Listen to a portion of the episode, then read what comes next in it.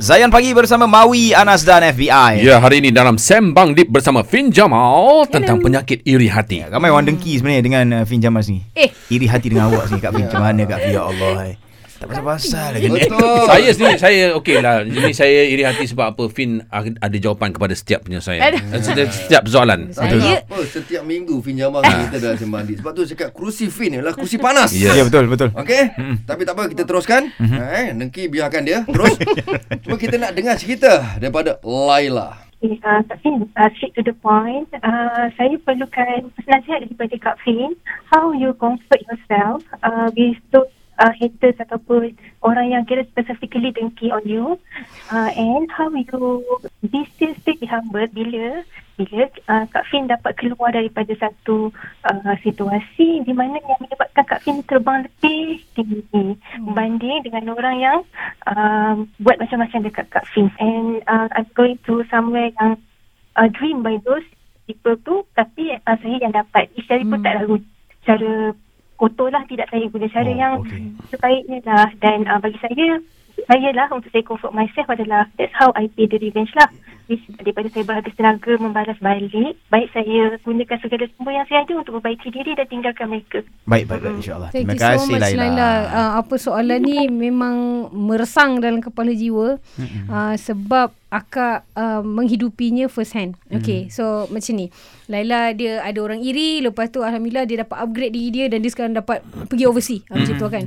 So akak faham sangat perasaan Laila tadi rasa macam uh, macam mana macam kita macam bila orang downkan kita lepas tu kita perform kau-kau sampai kita dapat jadi extraordinary Ya, ya, ya. lepas tu mustahil takkan ada satu perasaan macam tengok tengok aku Ah, tengok. ya, ya, ha, ya. mesti Ah, ada mesti punya kita sebab ya, kita kan. insecure dulu kan. cakap, hmm. lepas tu akan kita sendiri akan rasa macam oh aku dah jadi revengeful. Dah Hmm. jadi vengeful dah jadi macam negatif. Akak dapat offer uh, macam akak dapat pergi ke overseas sebenarnya dua kali. Kali pertama macam uh, kita orang dulu lepas kahwin macam plannya suami isteri nak tinggalkan Malaysia nak pergi ke New Zealand. Petik buah ha, Okay. macam kiranya macam nak babai ke Malaysia gitu lah. Take it dah beli rumah kat sana dah settle semua. So kita buat ucapan padankan muka Malaysia ni. Faham tak? Dekat social media sebab kita faham tak rasanya Ya, tu ya, sebab ya, ya. dia bukan macam kau rasa hebat tapi sebab kau rasa teruk sangat down bertahun-tahun lepas tu bila kau dapat buktikan yang kau dapat move on kau rasa macam Ada habis pride dia kau tu. ha ada pride tu Noted, noted. lepas tu tahu tak apa Allah buat untuk hemyak aku Allah. masa Allah. dekat uh, airport ah sorry tak lepas eh piti-piti Ten. Serius tak lepas. Yes. Sanggup. Masalahnya dah pergi ke airport ni satu kampung ni hantar ni. Oh. Ah.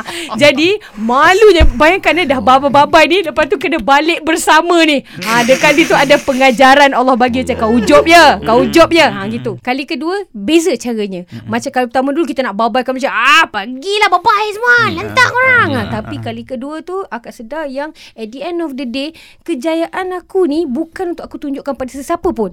Aku berjaya macam uh, apa sebenarnya yang kita kena lawan adalah insecurities kita. Ya, sebenarnya dalam- orang hina kita ke apa benda segala bagai ke itu tak ada macam uh, ini uh, sebab kan last month Kak Fim memang down gila pasal macam yang pergi alumni sekolah segala bagai lepas tu macam teringat bully sekolah semua tu kan.